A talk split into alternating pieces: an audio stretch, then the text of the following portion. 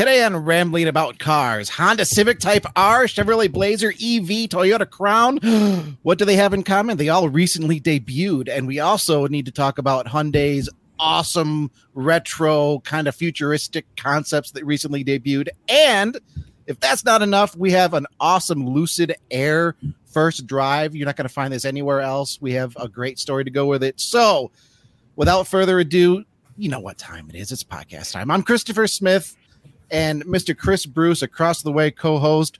We're not solo today. We've got a lot to cover. We have some help. We do. Uh, real quick, uh, Motor One Podcast is a YouTube channel rambling about cars on are on uh, iTunes and Apple and Google, all the places where you find audio. Anyway, our guests we have uh, Clint Simone. I'll go with you first because you're the one I'm looking at first. So that's nice. Introduce yourself.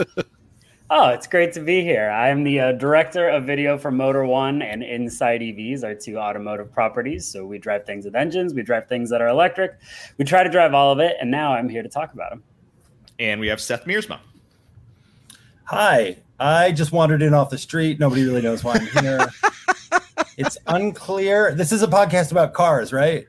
It is. So usually. I, that's something I would expect the editor in chief of Motor One to know. But hey, yes, just just coming in off the street. No, Seyth, Clint. I mean, you both have been on the show before. Thank you guys both so much for being here because we have a lot to cover. Um, yep. And the two of you are a big part of that. Where we want to start, we just want to jump right in with Civic Type R, right? We do. That's where we're starting because now people can see it. Yeah, as there we're recording, uh, technically it hasn't debuted yet. We're recording no, on still Wednesday. under embargo at this moment, but we do have pictures. We have some information. I think we'll be clowning on Honda just a little bit about what information we have. no, but, that's not going to happen. Maybe a little bit. But no, we're, we're taking a look at it right now. Um, you want to follow us, Motor One Podcast, on YouTube, where you can watch what we're doing. And the Civic Type R has debuted, and if it sounds like we're stalling a little bit for information, it's because I, I, mean, Clint, you, you let's jump over to you, Clint, because you have some personal experience with the car at this point. We saw it in studio, the world's hottest studio yesterday. We saw it in an airplane hangar, the same airplane hangar where Elon does all of his presentations. Okay, Hawthorne, oh, by the way, so you just feel the atmosphere. Um, hotter than heck in there, but we saw a championship white edition of this car. In fact, now that you can see this over on the Motor One YouTube channel, we have a yes. full first look with the Type R, so you can see it in depth, the outside, the inside of the car. A lot of really good performance information to The cliffhanger, you know, when Honda knows it has a winner on its hand, it will tease information. Okay, and this is oh, exactly what they are doing. you do not happening. get to know everything at once.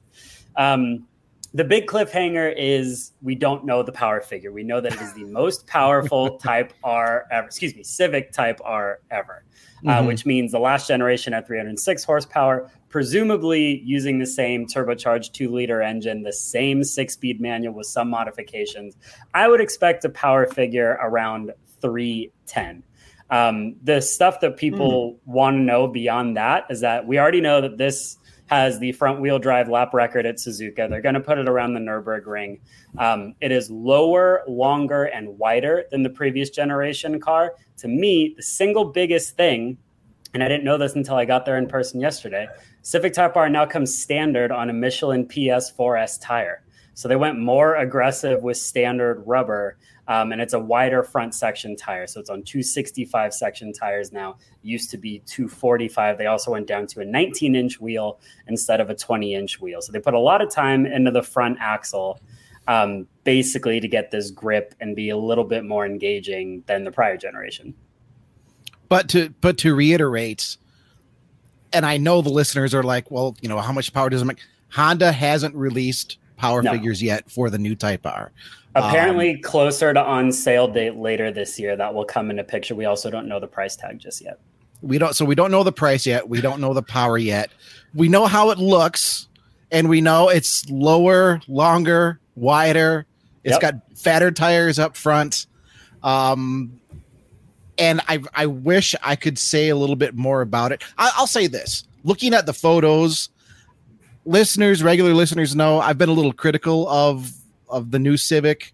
Um, I have seen it in person. It does look better in person. I I rather like what I'm seeing with the Type R now that it's fully revealed. Not that the camouflage was hiding really that much, anyways. Now that it's fully revealed and you get a just a, a sense of its flavor, I, it feels like a nice kind of mature Type R versus versus maybe all of the previous generations. Show that picture of the wing again. No, I agree with Smith on this. I mean, compared Well, to the of, of last course it's one, of course it's going to have a little bit bigger of a wing. Uh, they everything has a big wing these days, but I but compared to like the the Civic Type R generations that have come before, this this feels pretty mature to me. So So- so the last the last Civic when it debuted and the last Type R especially when it debuted, everybody lost their friggin' minds because Honda went completely bananas with the with I the styling, right? They- Yeah, they went full on, you know, initial D, you know, anime Type R, whatever. Throw in throw in whatever Japanese like high style uh, uh, animation reference you want. Like they went really crazy with it. They've obviously like turned the dials back from a styling standpoint from the Civic in general. So I get you there, but man, look at this thing. It's it's it's nuts. It's got it's still got the the triple central exhaust. It's got this crazy wing. I mean, honestly, like that wing is gigantic and it looks like three pieces.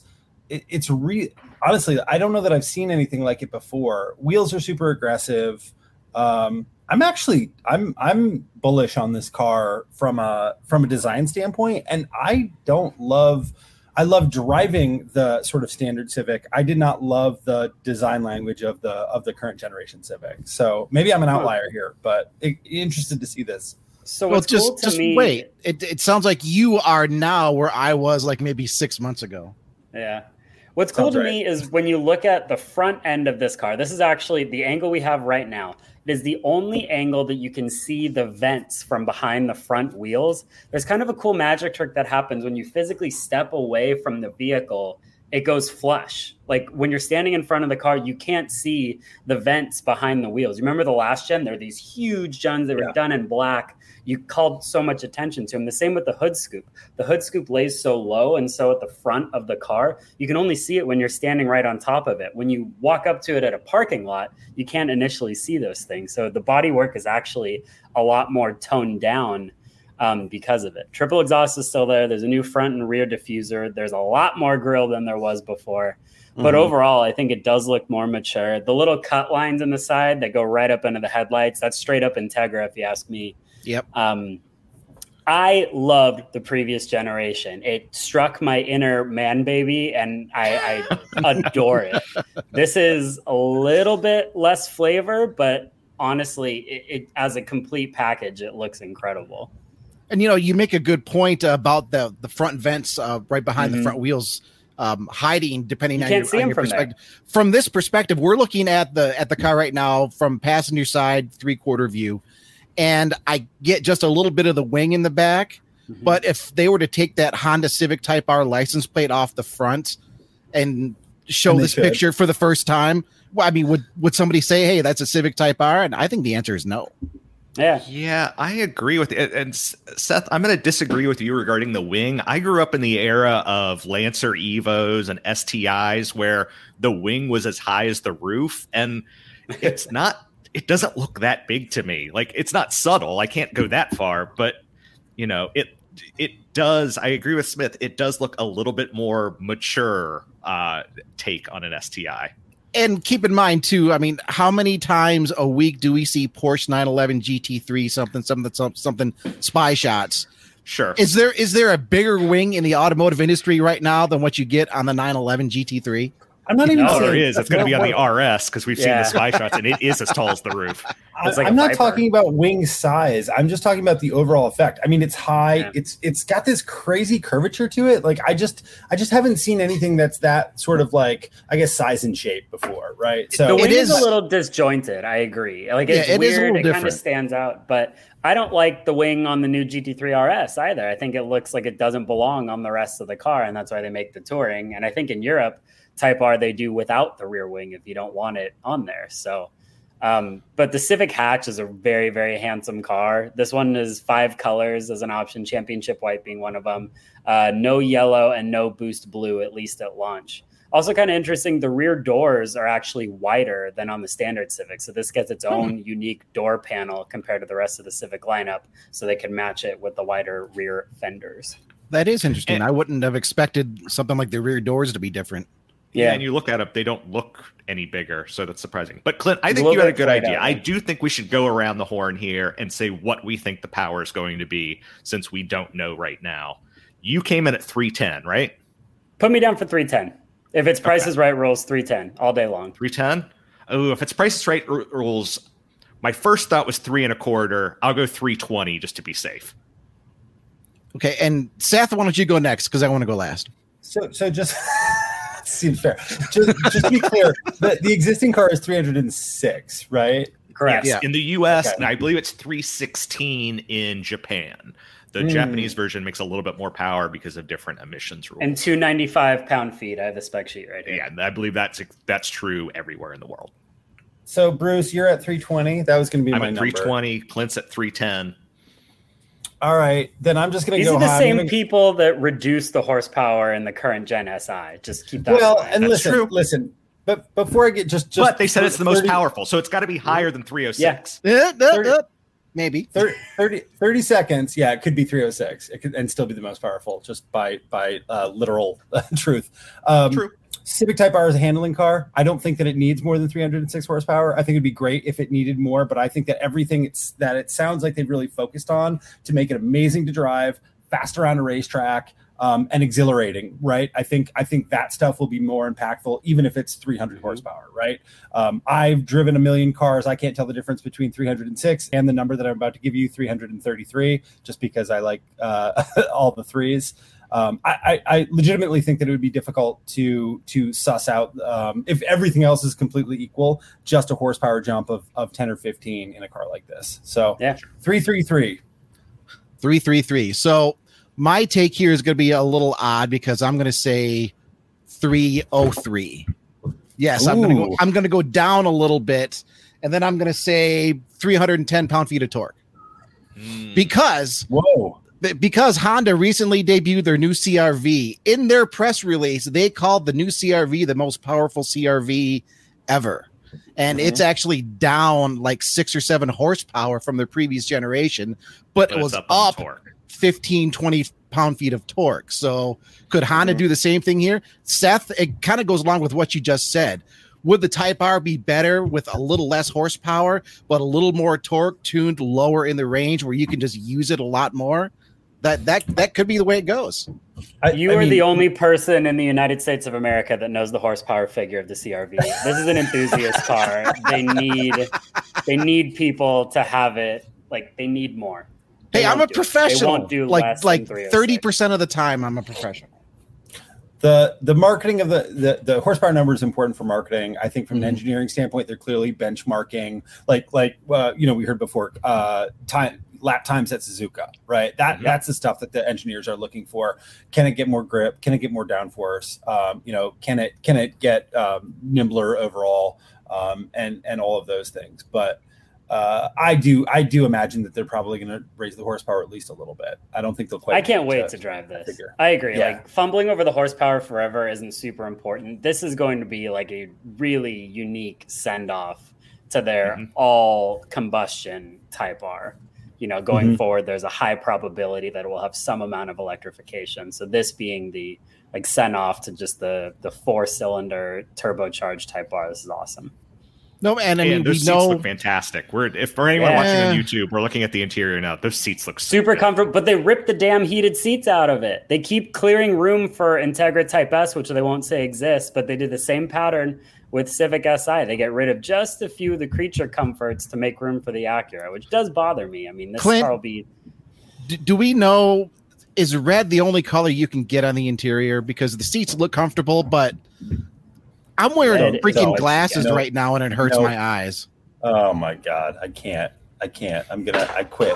oh come back on seats are The black. red interior is amazing. The red interior, the red, red carpet, interior red- is it's fine if it's like not on 12 dial That- it back that- to like 7 or 8 red H badges make the whole thing red. Championship white for the paint, and I'm good to go.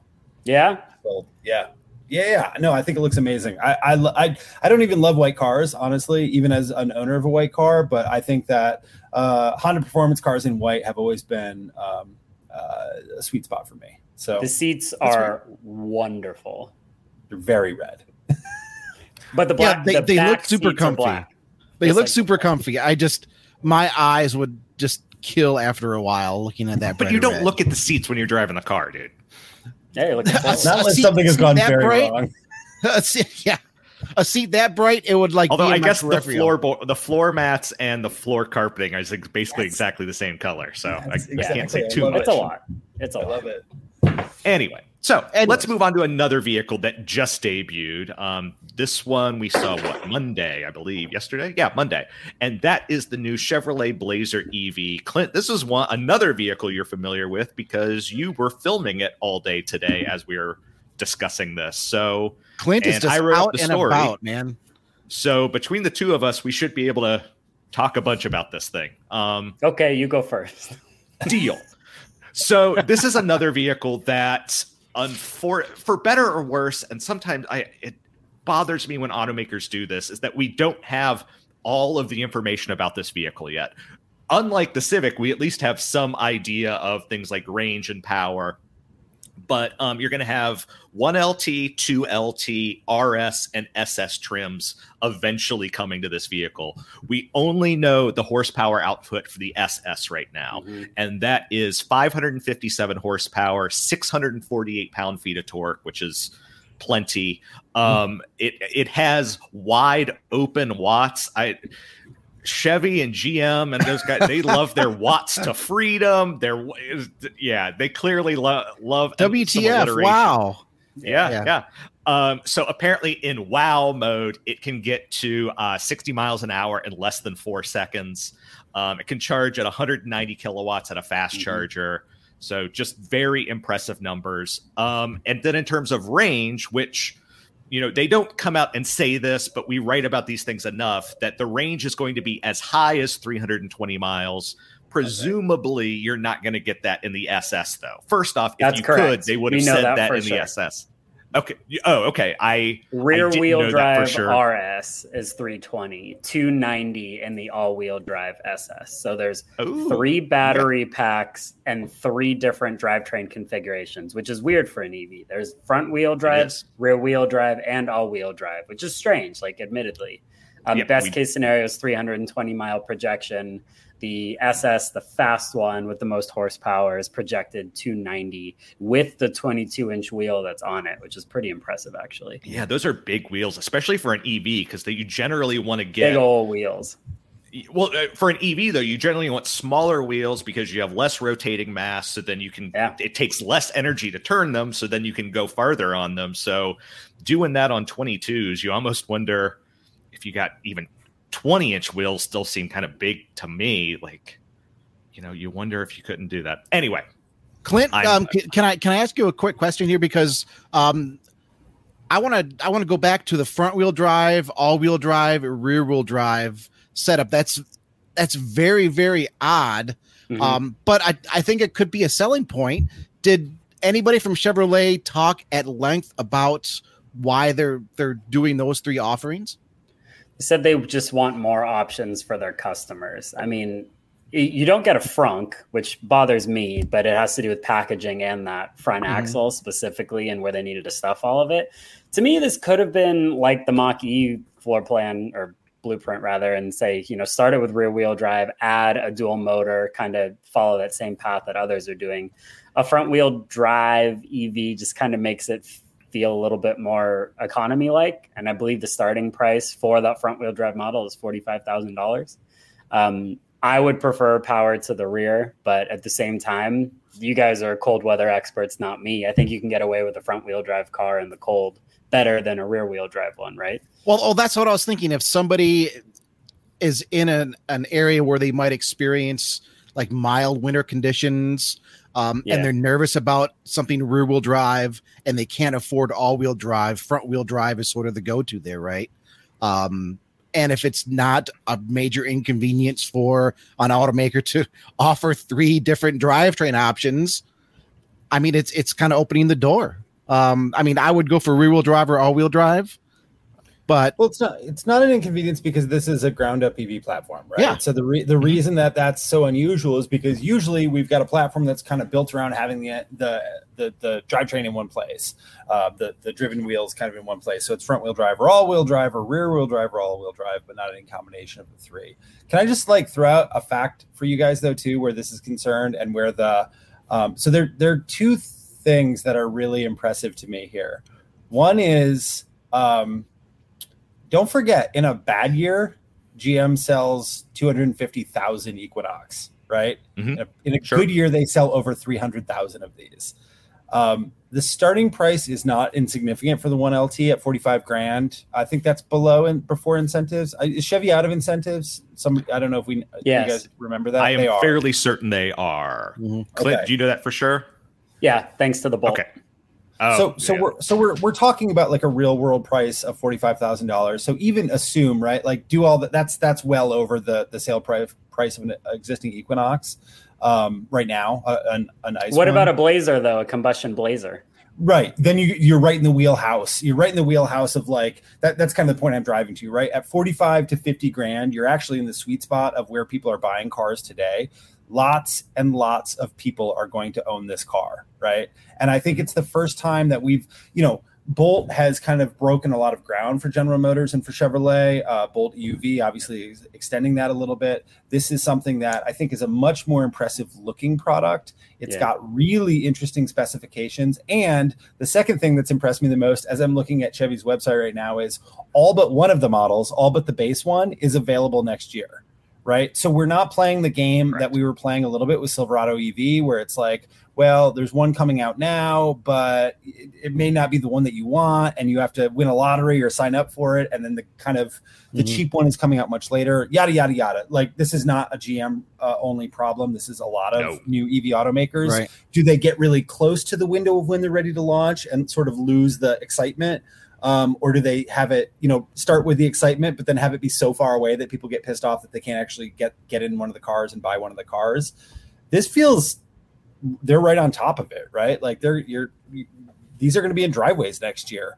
Um, I think this is a really meaningful product for General Motors uh, in a, in a lot of different ways. I guess is what I'm driving at. Um, so just to clarify, we were talking about timing here, so let's get that out there: timing and pricing. So mm-hmm. summer 2023. So we have to assume roughly a year ish from now. The 2LT and the RS will go on sale. 2LT will start at $47,595. RS will start at $51,995. Then later in 2023, we'll get the SS for $65,995. And then uh, first quarter of 2021, we will get the 1LT, which is the, the base base version, and that will be $44,995. And those are all estimated prices from GM or Chevy. So maybe they'll shift one way or the other, but that that's the ballpark we're expecting. And Seyth, I, I think you had a good point. We are, I mean, we're not going to get the entry level, the cheapest, but the the two LT is pretty darn close, and that's that's that's right up there at front coming out, right?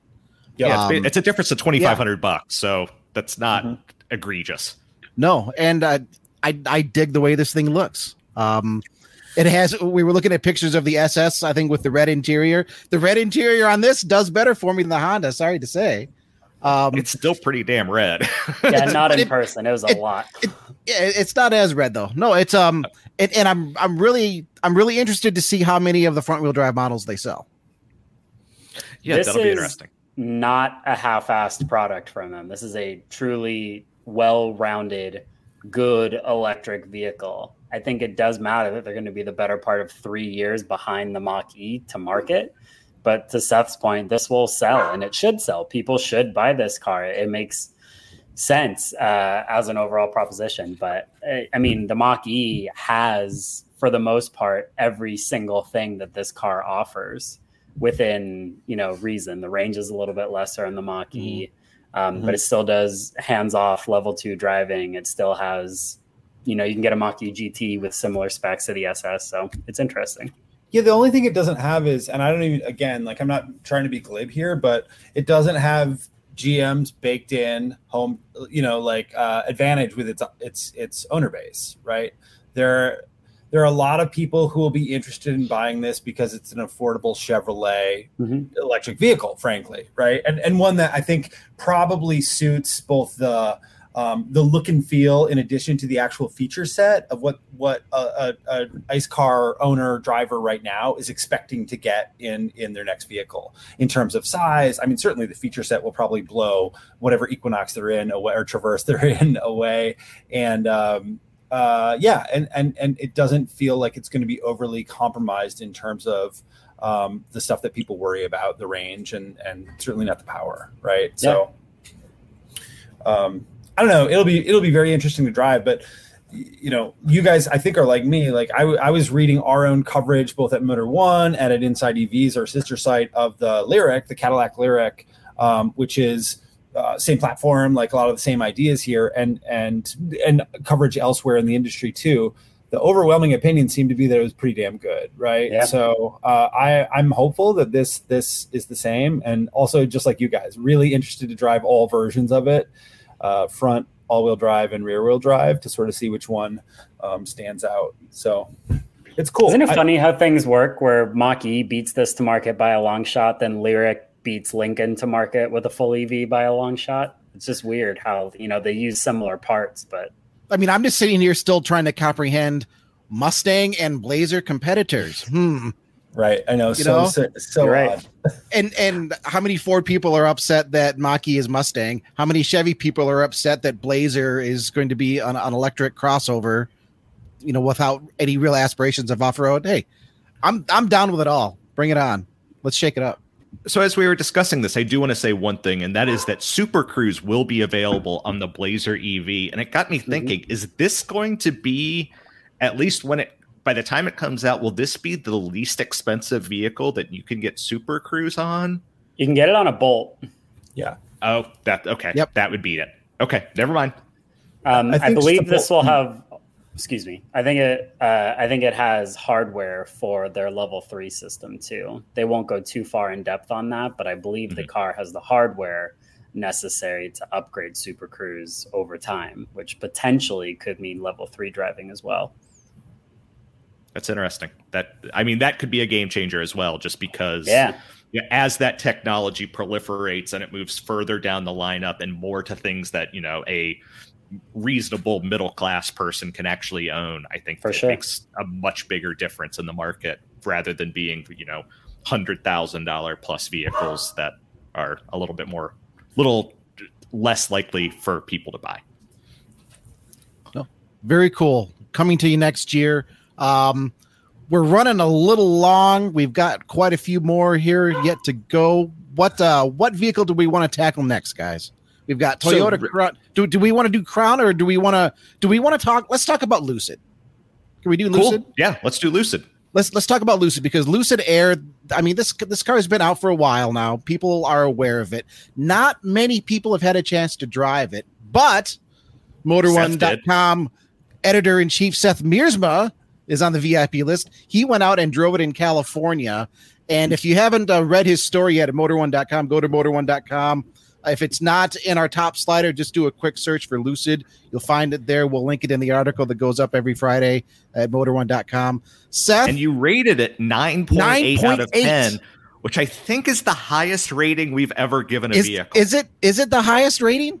Mercedes S Class got a 9.9, I believe. Oh, and, and, didn't and Clint, maybe this didn't get published, so we don't have to say it, but um, the Rivian that we drove. So here's the thing, you guys. Here's the thing about the rating system. Just just to start off yep. with this. Yeah. Our rating system is incredibly comprehensive. It's really well done. It's something that we're kind of tweaking and arguing about and debating like how we how it needs to evolve all the time, right? And as you might expect, with electric vehicles, there you know there there's so few of them, relatively speaking, that we've driven.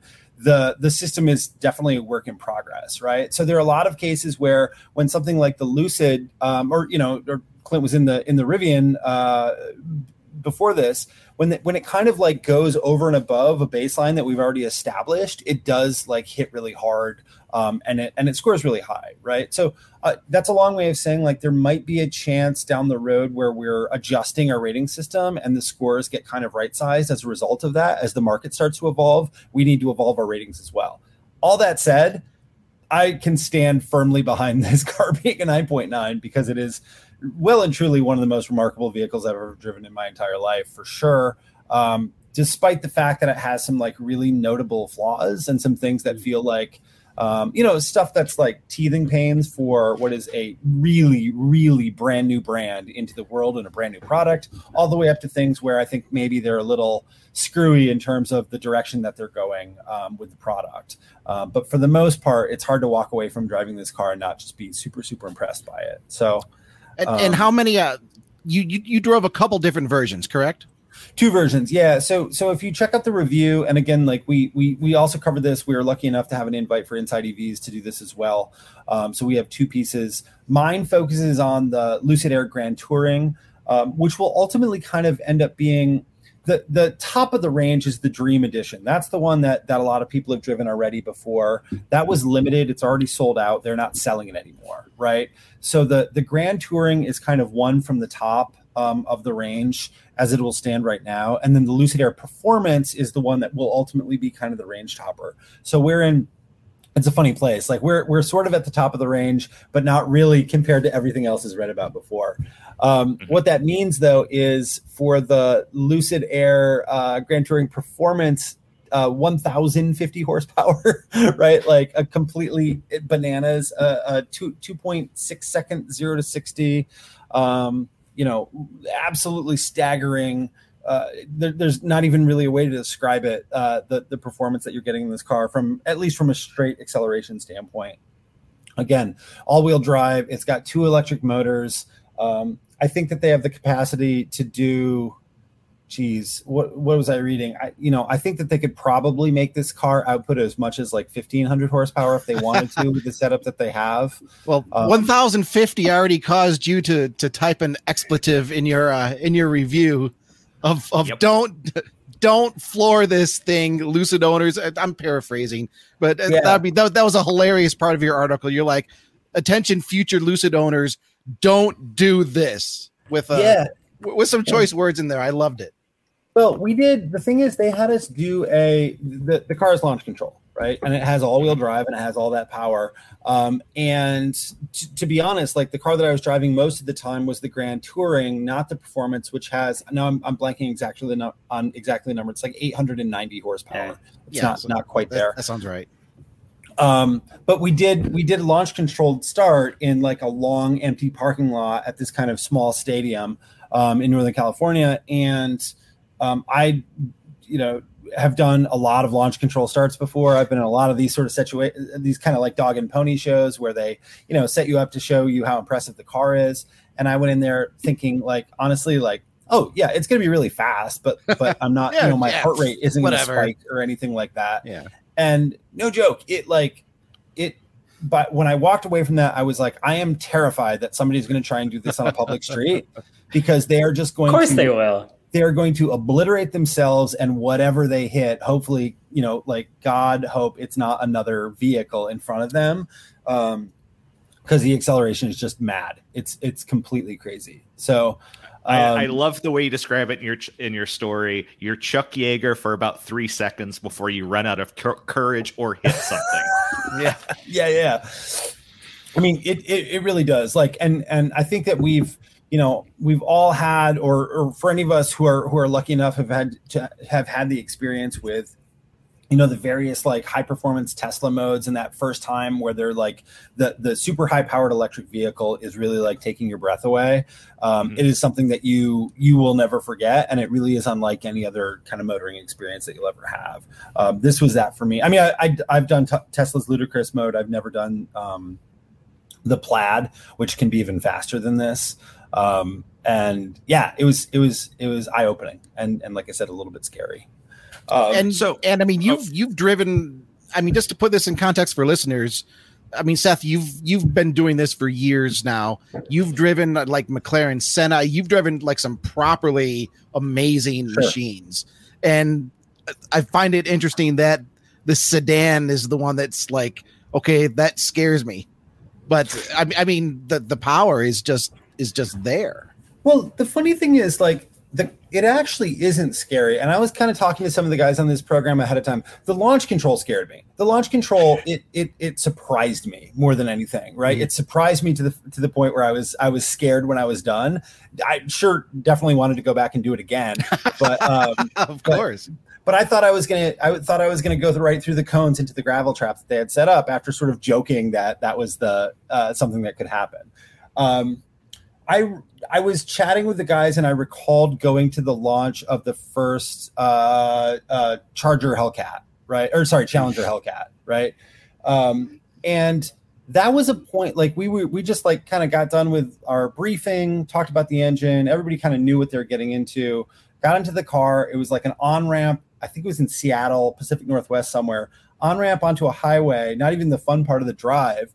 And like I that car got so loose on me, like I I floored it onto the highway, and it got so loose and almost sideways is a little strong, but it definitely like the rear end scooted out, right? And immediately I was like, oh my god, what is happening in this car, right? There were a lot of moments like that in that vehicle. There were very there were zero moments like that in the Lucid Air, other than on the launch control. Other than launch, it's, okay. It's an amazing it's an amazing amount of um, control and restraint and and just like you know uh, funneling of that of that energy into uh, you know meaningful speed on a real road. And we drove this thing all over the place. We drove it on um, skyline boulevard like out sort of between san francisco and san jose. A really awesome ridgeline road through the mountains. We drove it out to the coast. We drove it on some really aggressive handling roads. Um, the car weighs 5,200 pounds or something like that. You don't lose sight of that at all when you're driving it. Um, but the suspension really is set up in a way that it does not punish you at all. It keeps all of the power flowing really seamlessly uh, to the to the to the wheels to the road, um, and the whole thing just feels of a piece as you're driving at speed, whatever speed you choose. Um, so, like I said, the driving experience was really like completely unlike anything I've I've been in before, and um, I I highly recommend it. What uh, so what were some I, of the? So, okay, Bruce, go ahead. I've, I've been I've no, been monopolizing. I, well, I was curious about a very very different aspect of this car. Like obviously, it's incredibly fast. Obviously, you, like you're saying, it handles quite well. You, know, especially for a vehicle of its size. But I think something that you hear those things and you think, oh, what does this do that a Tesla doesn't? And I think in your mm-hmm. story you reflect that really well, where you start talking about the interior, specifically the door panels, and you say there's linen like fabric covering it, there's dark suede, there's open pore wood framed in matte aluminum. That this is a luxury vehicle in a truly luxury vehicle way that there are super high end materials and really well thought out applications of those materials in this car it's you to me, from just reading your story, obviously I haven't driven this, but this isn't something you should think of as pure sports sedan, go straight line, go real fast, blah, blah, blah. That this is, you know, this is, eh, is it too far to say that this is an S class competitor, that it has that level of luxury? Um, that's probably too far. I think I think okay. where I was going is saying like I think the design and they're they're not trying to do that. There's something about an S class where it's the, an S class is meant to be opulent, right? Mm-hmm. An S class totally. is supposed to be incredible materials, really over and above, really you know, kind of cosseting the driver or the passenger. Um, mm-hmm. Lucid goes for that too. They don't they don't quite get there. I think that the thing that struck me about their interior design was, and really like the entire ethos of the brand. So so they have. Um, Lucid to a certain extent, don't forget, Lucid is standing on the shoulders of giants. Like it's it's right now it's fun to call Lucid the kind of Tesla killer because they mat it matches up so neatly right now with something like Model S Plaid, right? Um, sure. Lucid has you know lucid ceo uh, peter rawlinson came from tesla right? Like they have a lot of they have a lot of talented engineers and designers that come from have come from the tesla world. I think i bring it up in the story too like they, some of their top software folks their ui and ux guys come from apple. Um, they have the the guy who's leading the charge for their um, sort of service and aftercare um, specialty has got a 40 year career in working in luxury brands, right? So one of the things that Lucid is doing, and I think it's very smart, is they are attracting the kind of cream of the crop in terms of automotive talent to come in and say, like, how do we do this right? The first time, where I think what Tesla was doing, to their credit, was really, really pushing the envelope and trying to get something that was truly staggering out the door. Don't forget, I drove my first Model S seven years ago, right? Mm-hmm. Like Tesla's been been there, done that, right? So you can't ignore the fact that they are the standard bearer right now for a very good reason. And companies like Lucid and Clint can probably speak to this with Rivian too, are have to come to the segment with like a totally kick-ass interior because they know that that's one place that people have sort of heard that Tesla falls apart a little bit, right? So um yeah, it's it's amazing. Um, but I think it's it's um, out of necessity, and it's because they're facing a giant in in Tesla right now in the EV market. Real quick, because um, you've been talking about the power and the performance, luxury, and you also touched on some of the things that uh, that just kind of weren't up to snuff. I mean, can you tell us just a little bit uh, about some of the letdowns that you had with with the car? The um, two tone paint. oh come on, that's uh, gorgeous.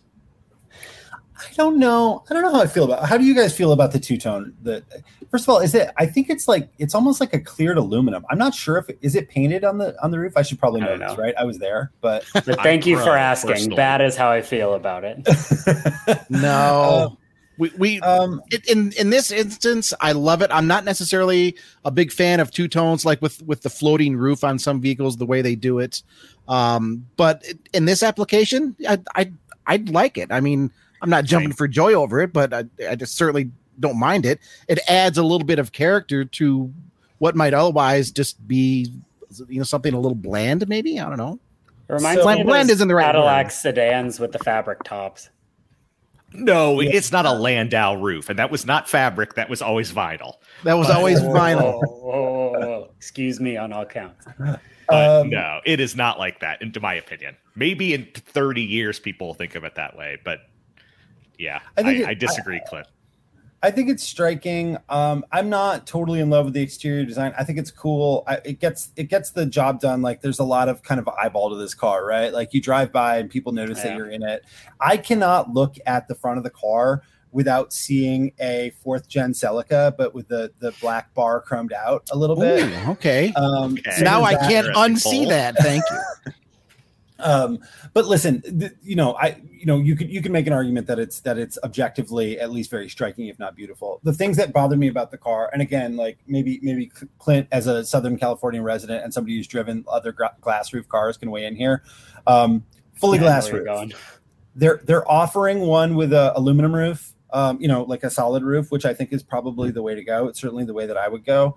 Um, it is you get a big time greenhouse effect effect in there. They go to all, um, you know, the the folks at Lucid tell you all about the sort of um, uh, UV protection that they put up there, the tinting essentially that they've done to the glass, and I do believe them. Like I didn't get a sunburn that I was there, but the car was hot all the time. Like it was really difficult to cool the thing down on a not. I mean, and I know that it's less about the air air temperature and more about the direct sunlight, but Mm-hmm. Um, you know, we were driving on a cloudless day for hours and hours, and I had the air conditioning on full blast, and it, it got cool eventually, but it took a long time. And for a company that like prides itself on efficiency, that's a really hard story, I think. So same with the Rivian though, right, Clint? The truck that you're in.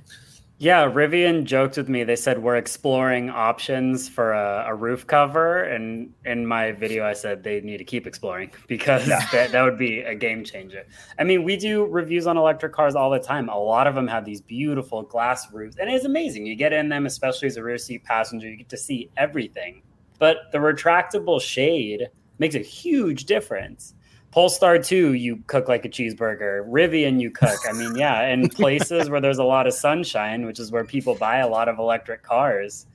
Um, yeah. I totally agree with you. It's to the point now where our producer Kyle reminds me, he's like, "You're going to talk about the roof, aren't you?" I'm like, "You're sweating right now, aren't you?" So, yeah. And and there's so there's no there's no sort of retractable cover or anything in the Lucid on the glass nope. roof. Wow. Okay. Nope. Some of the guys were, were wondering about why they didn't do that. Um, I don't even know what it's called, but there's the pho- sort of photovoltaic, I guess, like technology Yep. where you can make it more or less opaque. Uh, Mercedes did that years and years ago with their Magic Yeah. Sky roof. Right, Um, right. I would imagine that it's a power draw thing.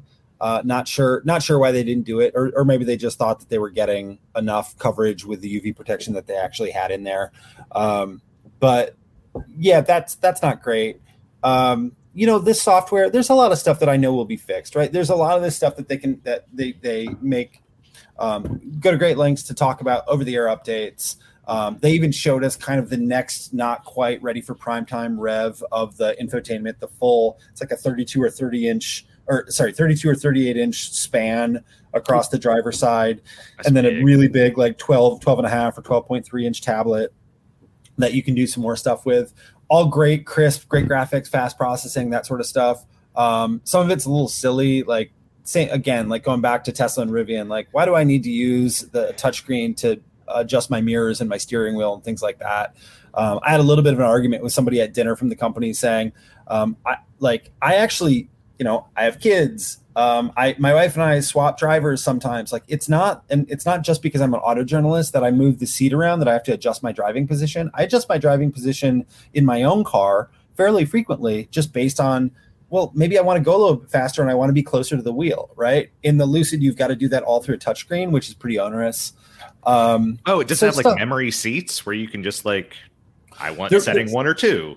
I, I, I'm sure there are memory seats, right? So Okay. that's that's a good point. You could probably move between between a driver profile setting, um, or even like a variation of one. I just didn't get that deep into the software set. So that's a great point, Bruce. Like you know, I had six hours in the car or something like that, No, so I I- didn't quite get to live with it. But yeah. um, No, but uh, but I'm with you. Burying some of these basic functions in in a touchscreen. Don't reinvent the wheel, guys. You know, Tesla it's, it's very easy too, to put a it's switch on. there. the, the AC vents you have to do through the screen. Right. Never in the history of time has somebody complained about adjusting their vent like that Right. Yeah. to get cooler. But you Nope. know, open up three menus and toggle around the little thing on the, the screen. That's a weird fix. We were talking with Brad Hansen last week. The the joy of either the three knobs or the three sliders, where you just got temperature, fan speed, and location. Like it, it, it, it hasn't been beat to me. Like that, it just works. You know, you select those three things, and that's that's Yeah, that. but but the future is you know everything is digital control, right? So I, I- mean, it has it I has know, to man. be the future. Has to be Yeah. the future. Well, speaking of future, we've got to we've got to move on here. Um, Yep. We're getting a little long, but we're Seyth, doing okay. I think we can get this to work. we're doing okay. But Seyth, thank you for telling that story. I mean, your context with the Lucid, with just your years of experience driving, I don't think you're going to really find that anywhere else. So go to motor1.com, look up his article, Thanks. read that article. You can go there every Friday to get a little preview of what we're doing on the podcast. Of course, you always Mhm. want to go to YouTube Motor One Podcast, like, follow, subscribe, smash every single button you can find. We're on audio platforms, Google, Apple. Um, the, there's one that I can't even remember how to pronounce that I saw that we were on here just a couple weeks ago. Wherever you find us, like and subscribe. We're going to take just a little brief intermission to go over some quick, uh, some some quick comments. Do we got a little Cool. bit of time Yeah. for that, Bruce? Yep, let's do it, let's, man. let- Let's let's do that. Why don't you go first? I've got a I've got a big email pulled up. Um, do you have some of the uh, YouTube comments ready? Is the email you have from Eric? It Heinu? is. Okay, then I will let you handle that, and I will do some of the other comments then. Okay, well, let me read Uh, this email because this is this is a great email that we got in here from Eric. Um, So and- just to keep things short, I was just going to do his first two paragraphs. The last bit with the cheap cars, I Yeah. it's interesting, but yeah, I, I was I was we're thinking alike, man. This is a little creepy, I gotta say. Um, Eric writes, "Hey guys, just got around to watching Rambling About Cars number seventy eight. What was seventy eight, Bruce? That was oh, that was a uh, uh, Goodwood. Yep. Um, yeah, Goodwood job. review. Here are my thoughts on some of the points discussed. The Festival of Speed is one of the greatest automotive events these days, and definitely an item in my bucket list. The McMurtry was just otherworldly in seeing the latest performance cars. Take to the Hill was truly amazing. I was not a fan of the TV direction of the official stream, though, as they showed only every other car, and I missed a lot, which meant I didn't bother watching the streams beyond the first few days and instead looked at pics and read stories about the event, hopefully at motor1.com. hopefully. As for the new Ioniq 6, I love it. Of course, the Hyundai Ioniq 6 recently debuted. We're going to talk a little bit more about Hyundai later, so stay tuned on that Will one. be. One of the best mainstream electric cars, second only in my mind to the Porsche Taycan and Audi e-tron GT, plus of course the Rimac and the Evijas. Okay, okay, I, I can never pronounce that Lotus correct, guys. Avaya. Evija, right? What is it, Clint? Evija? Avaya. Evaya. So, so the J is just oh, okay. We're going off the rails here, um, but it wouldn't be a podcast if I didn't mispronounce something. So, yay! Same, apparently, man. the the wheels don't bother me too much. I'm not a massive fan of the double spoiler. The car overall gives me Tatra 87 vibes. Okay, I can see where he's coming from there. Wh- which was the inspiration for the Beetle, so I can see where the comments likening the Ioniq to the original Volkswagen are coming from. Okay, I, I can I can see that too here. I would definitely have one over any Tesla, even the Plaid, but for around forty to fifty thousand, it's going to cost. I'd rather have a used Panamera, also a bit of a lookalike, or an M5, cars tailored to totally different buyers who are nowhere near ready to give up on internal combustion engines. Um, Eric, uh, you were also talking about some of the cheap car challenge. Uh, we'll try to get to that in a future episode if we can. But guys, um, I mean, your quick thoughts on Goodwood and the Ioniq Six, Clint, Seyth. Well, I, I mean, what uh, what were your thoughts on on some of that stuff there? Goodwood's After you, amazing. boss. I love the Goodwood Festival of Speed. I love Revival. I think that if you ever have an opportunity to go, it's fantastic. Of course, like it's cool to watch the coverage, watch people go up the hill. I think this was a really special year. We had um, uh, at, um, uh, Ben Collins, uh, former formerly of Top Gear and the Stig, was uh, driving the Lucid uh, uh, Air GT Performance up the hill this year uh, very quickly. I can't remember what his time was, but he and I were chatting a little bit because he was on the event and he was talking a bit about watching the McMurtry. Um, so it's it's a great time. I, I I know it's I know it's a long haul and it's expensive to go, um, but as like a bucket list item, um, you know, go with your car buddies, go with your kids, something like that. I think it's it's even even worth showing up just to see what's in the parking lot. To be totally honest, so it's super fun. Yeah, don't do what senior editor Jeff Perez did and take a helicopter Or do. and and and skip the parking lots. You have to do a little bit of car spotting in the parking lots. Fair. And for anyone watching on YouTube right now, the Tatra that the, the Tatra that Eric referred to is what we are looking at right here. Yeah, do not see the do not see the relationship. A little bit of back. I kind of kind of see what he's talking about, but it I in large part I agree. little little little bit at the back, little bit at Little the bit back. A little bit. Anyway, Clint, anything on uh, on Goodwood or the Ioniq Six before we move on here? Ioniq Six. I have a lot to say, but I feel like that's saved for a later date. We Well- know well, a little bit you about know, it. give us two driven it. sentences. You get two sentences. Uh, I think the back of it looks like that really big plane that has two stories, which is not a good thing. Okay. The seven Looks like forty seven or the Airbus A380? A380. It The, has the all A380. Okay. Yeah, yeah. elegance of a beluga whale from the rear.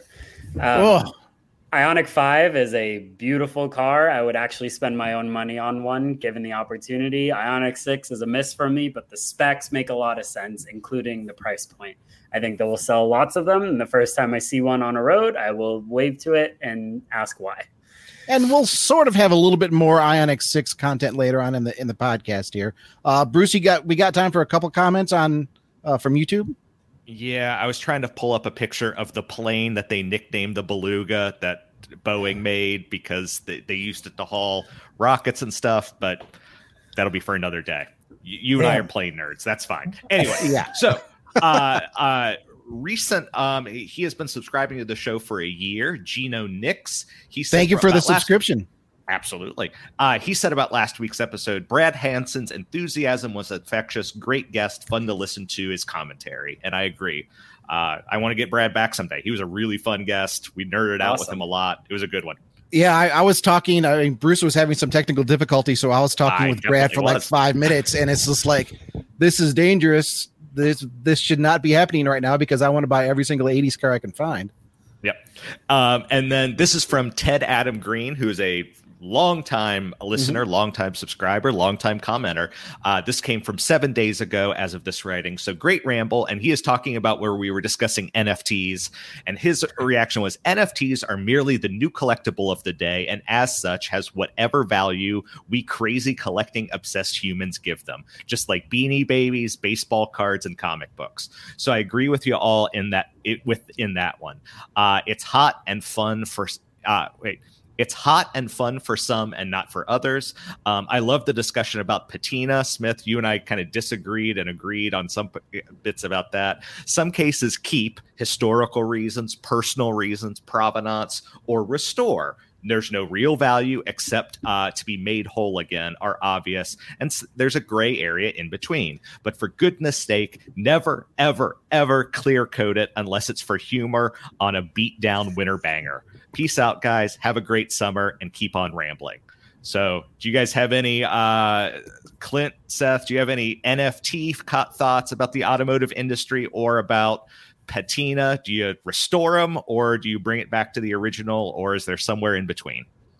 No, but I like these people's comments. That was a lovely comment. Where are they on all the first look videos we published? They are not found in the same comment thread. That was a wonderful comment. I agree with everything he said. That is a surprisingly neutral take on NFTs, too. That guy for president. Yeah. yes. Well, hey, Clinton, you make a good point. We're on Motor One podcast, but you also need to check out Motor One Com on YouTube for all of our first drive special look videos, all kinds of cool stuff. Clint just said it. They need your comments too. We all need your comments. So nice go and, and, follow and subscribe and comment everywhere. And Seyth, I know you have, have something really to say about good... NFTs, don't you? Uh oh man, I don't I don't even know if we have time to go down the rabbit. I'm not anti NFT at all. I am an NFT. We aren't owner. either. Yeah, I, am on board. I'm on board. I, I I, I think that they I think that what's annoying to some like traditional car folks is that it feels like they're kind of an imposter. They're standing in, they're fronting in a space where they don't belong. And that might be true, right? I think that the, the interesting thing right now is that we just don't know what will hold value like in the future. We don't like there's all there's a there's a kind of a revolution happening with different kinds of digital currencies. It's hard to believe in them because it's so um, changeable and and there's so much news all the time. So I don't, I, I honestly don't know. I haven't like stu- studied the subject a lot. I I only know, and I think the debate that we've had a lot in our chat room is that it's it's hard to push them aside as a news story item because there's a large audience interested mm-hmm. in them mm-hmm. right now right mm-hmm. and so sure. like our job in in a broad sense is to bring car news to people and when car companies are investing in nfts as something that they think are valuable, then I think it's worthwhile to bring that story to Motor One uh, readers. And and that that is the inter- that in and itself in and of itself is an interesting part. Also, love patina. Totally agree. Don't clear code it. Seems like the wrong way to go. Um, and yes. I also just wanted to quickly add because as as we were reading that letter, I looked up and I realized that when I said fourth gen Celica as a Lucid Air reference, what I meant you was meant fifth gen. Fifth Celica. gen. That's okay. I apologize I to everybody um, hopefully, we'll add this link or something like it to the to the notes so people know that I'm not an idiot. Send a Toyota fan, send your hate email to podcast at motor1.com. Attention, Seyth. How is it possible that you don't know the difference between a fourth, fifth gen Celica? It's embarrassing. Is, is it, it's hey, we're only human. Yep. We're only humans. Well, if you can vamp for me for just a second, I am downloading one of those images, so I will share that super quickly. but while we're doing that, oh, no. let's talk about another Toyota, the new Toyota Crown, which Toyota is another Crown. vehicle. Clint has been very, very, very busy recently. And he got to check out Clint and Toyota Seyth. Crown. I mean, you two, you two are like the the just the hardest working guys in the industry.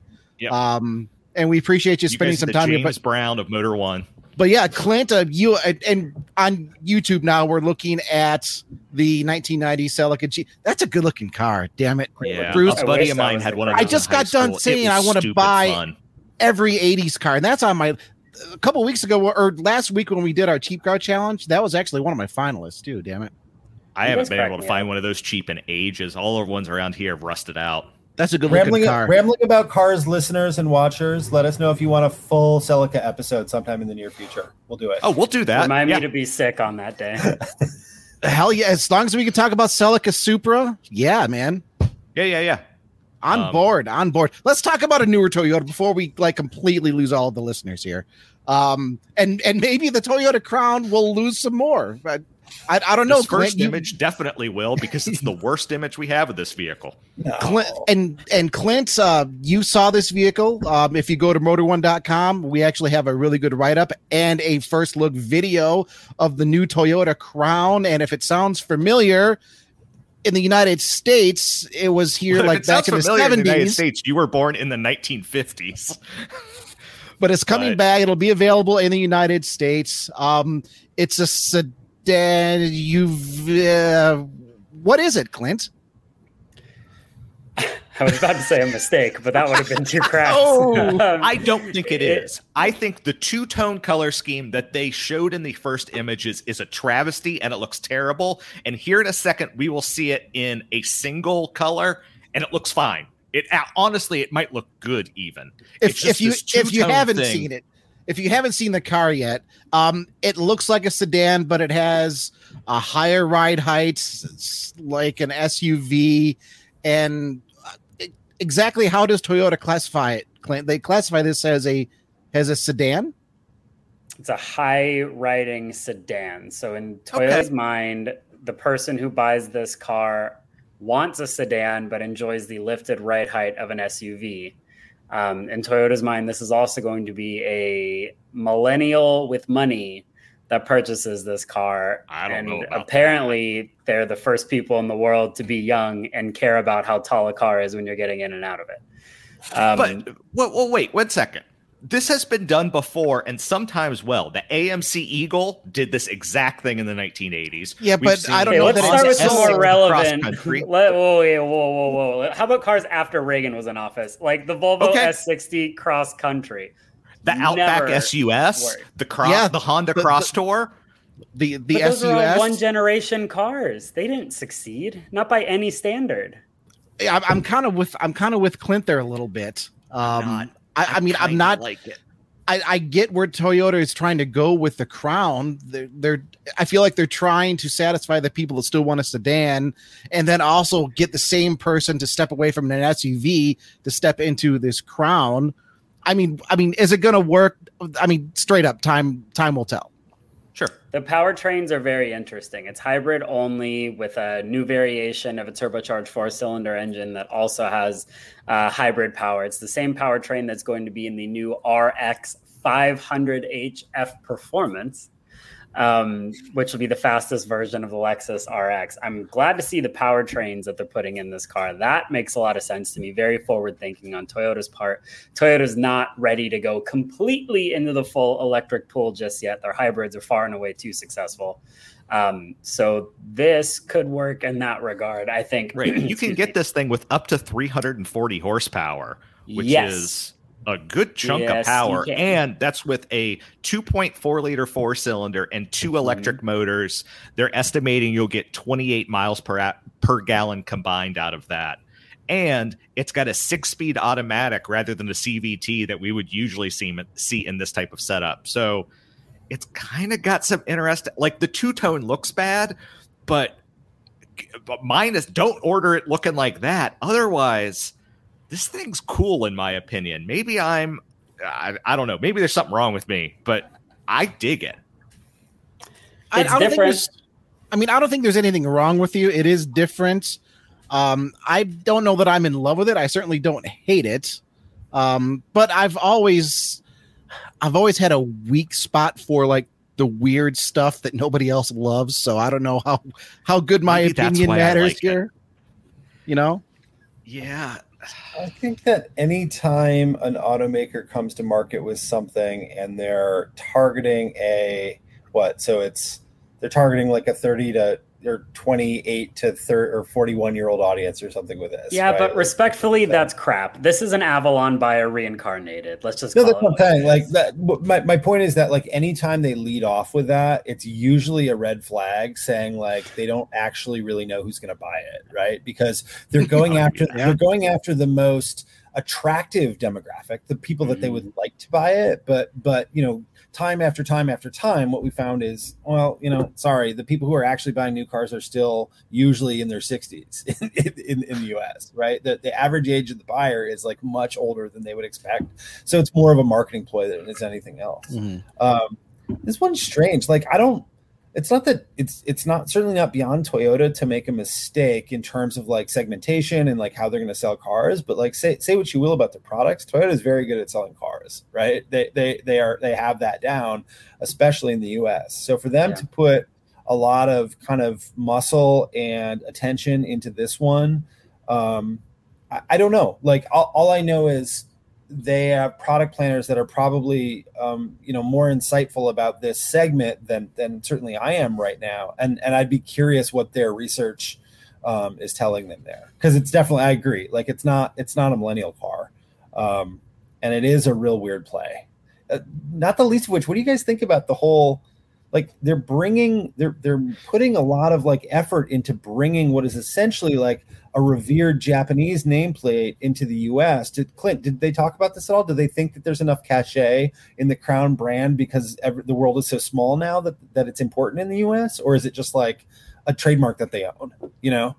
even if they think it's important enough, it's not because they didn't put the crown logo on the car because there's zero equity in it in the states. They just put Yeah. the word crown on it instead of actually putting the logo that's used in foreign markets. So I don't think they care that much about. Like we told people immediately, "Hey, this car's been around in Japan since the beginning of the time. It's revered there."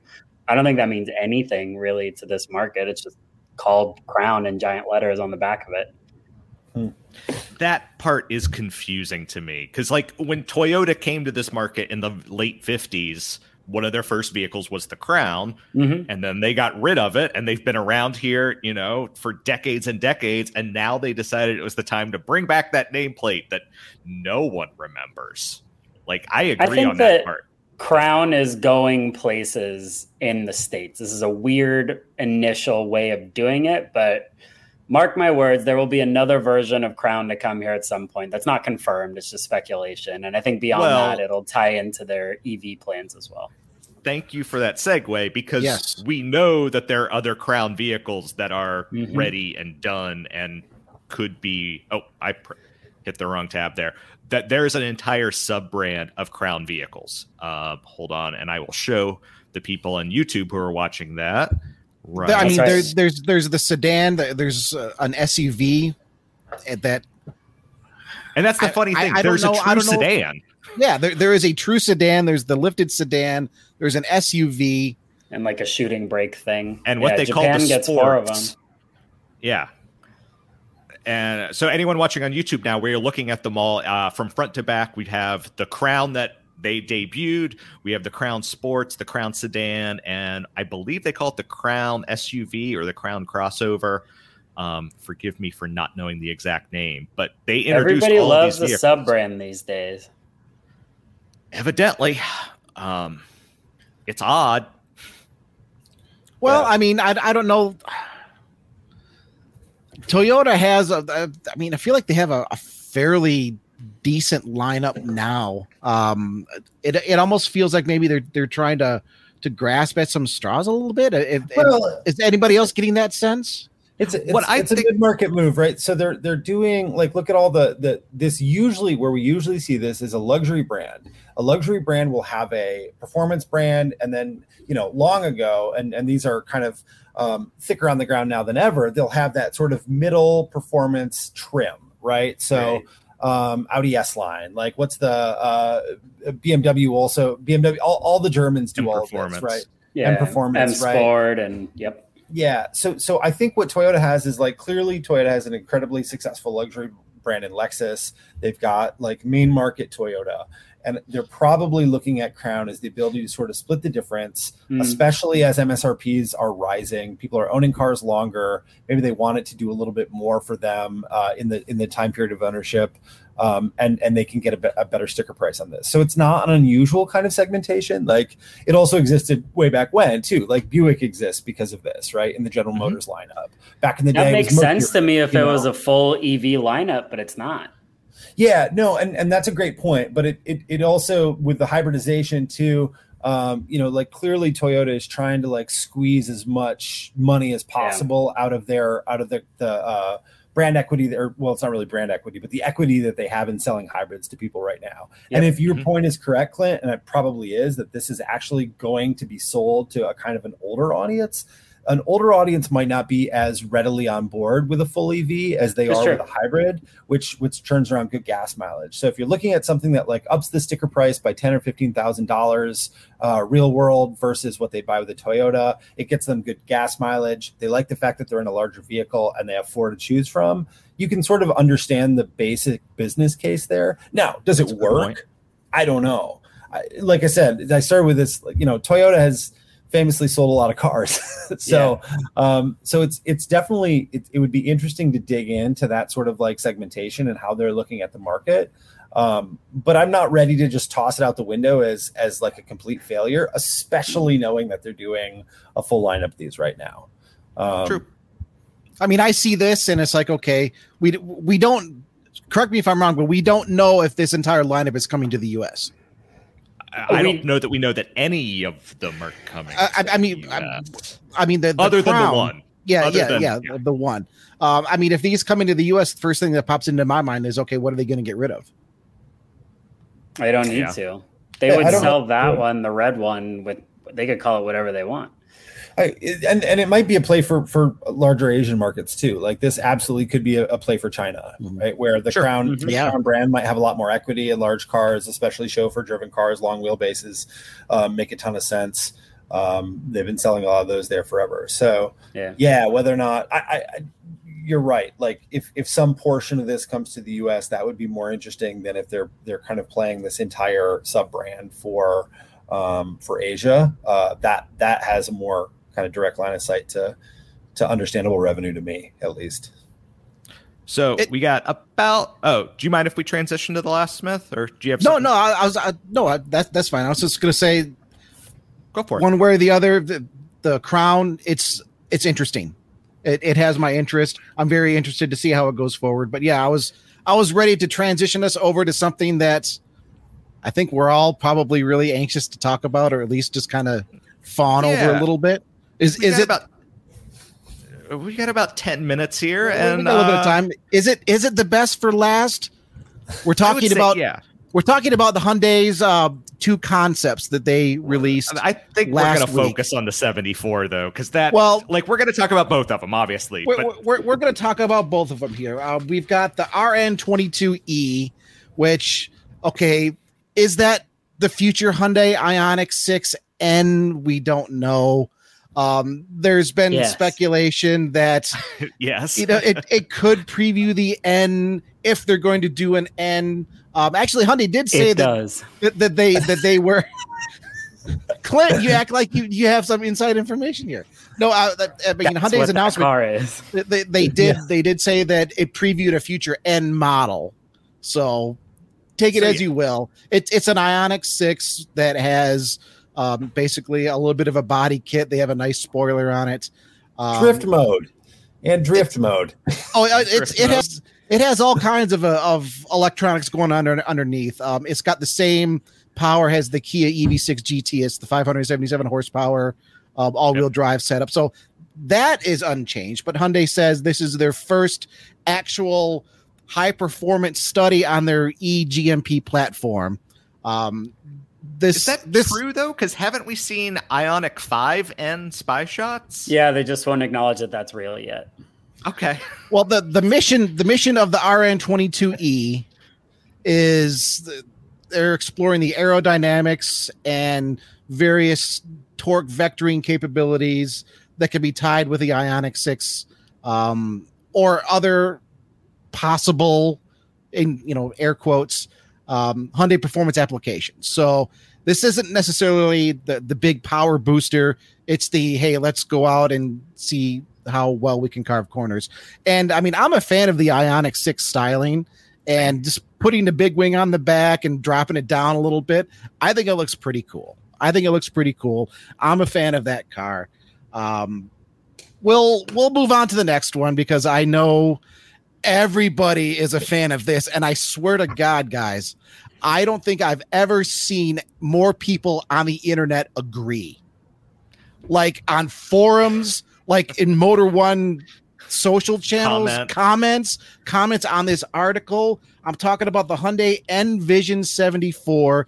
This is a concept. It's based uh, the design is based loosely on the old Hyundai Pony concept car from 1974 and if you're not on YouTube, go to YouTube. If you can't go to YouTube, go to motor1.com and search up Hyundai. This will be near the top.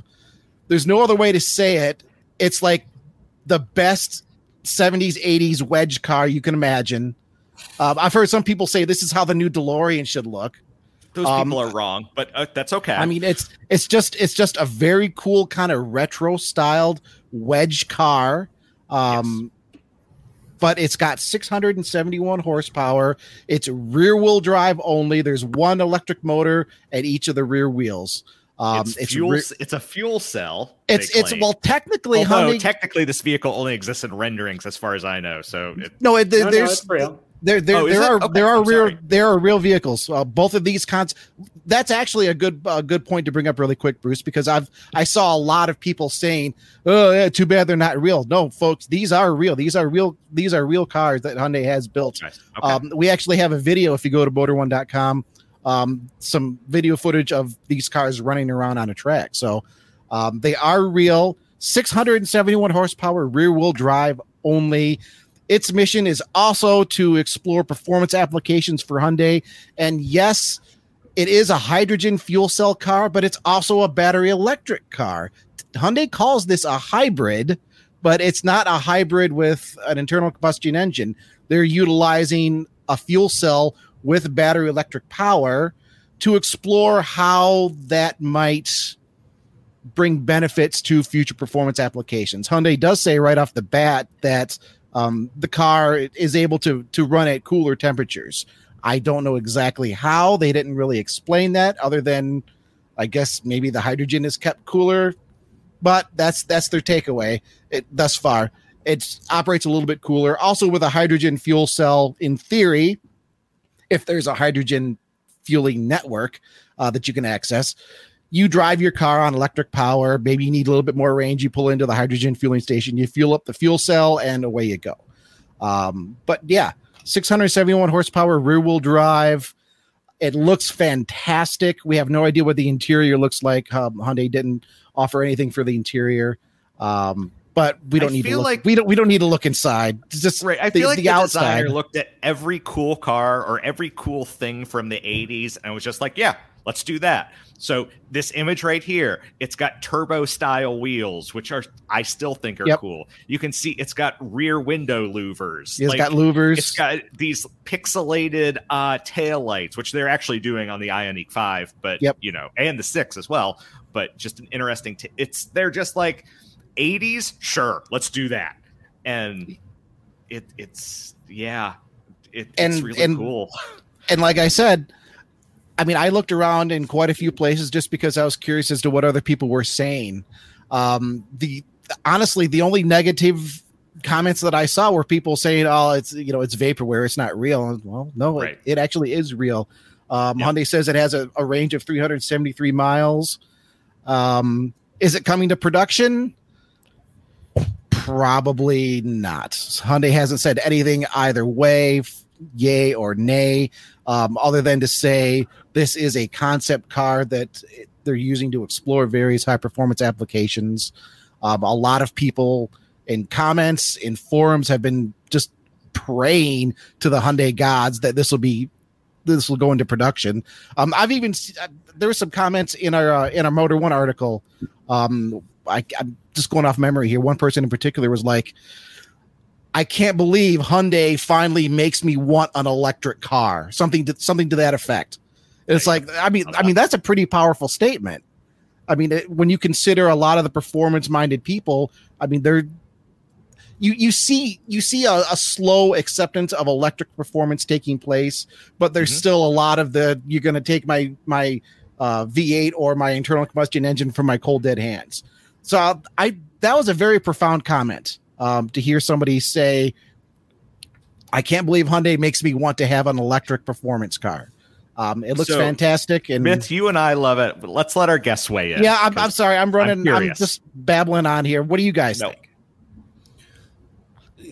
I mean, I think it's dope, man. I think it's. I think it looks really, really good. I'm. I'm just like you guys are saying. Like, I'm excited to see what actually becomes of it. I get a little I break out in a in a light rash when I hear about Hyundai uh, talking about hydrogen powered cars in in a way that's less than concrete because I know that, that it has been used. Listen, I love the Hyundai brand. I I like a lot of what they're doing right now more than ever. Right. I think that probably the car the the the um, you know the Ioniq Six, but it's not an Ioniq Six performance version is more interesting to me because I think that's got more real world application right now and it'll mean more to more people. Um, but the design language here is incredible. Um, I just don't know, like when they when they say that it's got a hydrogen uh, fuel cell powertrain, it makes me think it's a way of them not really fully committing to it because that is that it's been a red herring for a long time. Like mm-hmm. this is amazing yep. technology. We just it's not it's not quite ripe yet. The market isn't ready for it. We don't have the infrastructure. But if we could, we would love to build it and it would be amazing um, it's like well why not put those that same like effort and design resources into something that we know has like a firm footing in the marketplace right now especially when you're building some really class leading electric vehicles um, I, I think that the styling is incredible i get i know everybody and and you guys know me i i fight against the this thing looks like that thing all the time. But the first time I saw it, I got big Alfa Romeo SZ vibes off of this because of the chunkiness and sort of blockiness of it. Um, it just looks very like you know late late 80s early 90s uh, to me um, uh, and it's cool it's it's it's it's bringing a lot of energy to to Hyundai right now and that's probably the the main goal is to get a lot of attention um, to what they're doing overall as a brand and have Smith you made an excellent point right like whether whether it's legitimate or not to have somebody say like hey this is making me re- refocus a little bit on what Hyundai is doing that's that's exactly the point of a concept car right right uh, so job well done, I would say. Right. I got to think there are people over at Dodge right now that are prepping their electric replacement for the Challenger, thinking, how how do we reach our people like Hyundai is reaching people right now? You know, it's just it, it has an impact. Clint, what do, what do you think, man? Yeah, just real quickly. I mean, I love electric cars with all my heart, and Seyth is right that they are more pragmatic. They make more sense on the street. That's a race car. And electric cars don't go around racetracks for very long. Um, so this notion of we don't want to pollute, but we do want to go very fast on a racetrack, I think has some place in our future. Um, if that means just racetracks, stash hydrogen filling stations, fine with me. If I trailer in my really cool whatever the hell that thing is, and I get to put it around a racetrack with actual range, not just you know two laps and done, and I think it has a really important future. And using it as a basis for studying things like that makes a lot of sense. Um, fuel cell cars are very complicated, and I don't quite believe that that's just going to be a brilliant performance car. But the idea of it is very exciting to me for the future. I agree. And real quick to add on that, you know, Porsche is kind of trying, and not that this is a Porsche, obviously, but the the concept that we saw during Goodwood, and its name is escaping me, but the electric version of the 718, they said it could do a Porsche Carrera Cup race, which is 35, 40 minutes on a charge. So, mm-hmm. yeah, that's not that much time on a track. I'll admit that to you but it is at least a full race that those cars were doing. So we are moving in that direction. It's just going to take time and better chemistry and better technology. Formula E is running full full races on, on a single battery. Like they weren't sure. when they started, but they are now, right? So yeah, it's absolutely you know, it's a matter of it's a matter of being limited to to how many uh, how much power they're they're able to have. But but yep. yeah, like we're we're certainly getting to a place where that's that's a possibility. Hot so. take, you want to do a race, two cars you, you, drive car one for 40 minutes, it runs out, you pick up car two, and you go. There you go. Full race. That, that was Formula E season, was- season one through three, right? yeah. one, one and two or something. Um, one through three, I think. But anyway, yeah. yeah. Um, that I think that's the show for tonight. Um, I, but I want to give our guests a chance to shout anything out that they're doing, that they want to promote, that anything. So, Clint, I started with you before, so Seyth, you get to start this time. What what's been going on? Anything you want our audience to know about that you know you can tell them about? Um, nothing here. Like I guess I've got another uh, in my in my inbox right now. I've got another uh, uh, um, episode of the five question series or instance of the five question series from my good buddy Joey Ruiter, who, speaking of like automotive design, he does some of the craziest automotive designs and, and concept cars in the world. Um, he's got a car in the Petersen right now that I've been meaning to write about for a very long time, and I have like half a story written. And then he sent me this interview too, so check that out. That's going to go up on Thursday, I believe. Um, and, And excited well, wait, to share real, that with let- everybody. real quick for anyone who only listens to the podcast. I don't know if those people exist, but for let to let them know, you have been doing a series called Five Questions on Motor One. It goes up every Friday. This will be the fourth or the fifth entry. Four, Yeah, I think it's I think it's four. Yeah, Four? I think it's five. So- somewhere- I think this four or will be five? five. Yeah. Four. It's a, yeah, it's one of the. But anyway, where you have been asking interesting people. Um, Jason Cammisa was last week, um, Mhm. as far as I know, and you've been asking them five questions. You asked, uh, oh, Elise Artioli, is that her last name? Yeah, What's the the uh, I think it's Elisa. She's the she's the Okay. granddaughter of the gentleman whose name is escaping me now, who owned Lotus at the time when they were developing the Lo- the original Lotus Elise, right? So Right. she's the namesake of the Lotus Elise. The, the namesake of the Lotus Elise. No, that that's very cool. and I, I can't share it right now, but she also has the world's coolest email address. But um, okay, yeah, don't share uh, I that. shouldn't share that. no, I, yeah, I won't cool. do it. Censor yeah, it's fun. Beep. So if if anybody out there has any um, is or knows anybody who is fascinating who'd like to participate, this is kind of what I'm calling a mini interview series. It's the same same questions every time. Uh, we get cool uh, car related people to answer them, and it's been really fun. So check it out. Yeah, five five questions on motor1.com. Read it. Cool. And Clint, what about you? Uh, anything coming up? Anything you've done? Anything you want to promote? Go for it, man. This is your time to shine. Constant it's always my time to shine. Uh, constantly adding new things to both the motor one youtube channel and the InsideEVs youtube channel. We have new reviews going up almost on a weekly basis. Um, and like we've already discussed we have our civic type r video which is now live on the motor one youtube channel. So uh, go over there and leave a nice comment about patina. Or, or, or not a nice comment about patina. And let me also do a quick shout out since Seyth didn't do it, I'll do it for him. Um, the Motor One a Happy Hour every Friday, Oh. 4 p.m. Eastern. You go on YouTube, you go on Facebook. If you like the podcast, it's sort of like the mini podcast with Seyth and the, the editors just talking about stuff that they're driving. Um, whether it's whether it's stuff like uh, Porsche, I mean, whatever they have going on, man. So Yep. every Friday, 4 p.m. Eastern time, you can catch those guys live. You can interact. Um, you definitely want to check that out as well. I've got a green Shelby GT500 right now that I'm dying to talk about on Friday. So look forward to that. There you Have go. you- so uh, yeah, if you listen to this show still- as it comes still- out, a few hours later, you'll get to listen to that. It's still green though. It's it's not a. It hasn't gone off road and and you know connected with with any. Okay, very good. Ke- ke- kept it out of the kept it out of the weeds so far. Very No very promises. It's only Tuesday that we're It's only- recording this though. So Well, Seyth, So- Clint, thank you both very much for taking the time. I know you both are very busy. Um, our listeners always love it when you show up. Email us, podcast at motor1.com. Tell us what you thought about this episode, what you think about Hyundai's concept cars, Toyota, the Civic Type R, all of the stuff that we talked about. Am I forgetting anything, Bruce? No, I think you hit everything. You gave us our email address, all of our places you can find us. We've hyped everybody. I think that's it. So, as always, good afternoon, good evening, or good night. Um, it's been a great show. It's always great talking to you all. I appreciate everyone who listens, everyone who comments. Um, I'm generally the one that reacts to the comments online, and I know I am up to date as of a few hours ago. So, um, if you haven't heard back from me, I don't know why, I guess. But uh, yeah, it's been great. Thank you, everyone, and we will talk to you next week. So, bye bye. bye guys.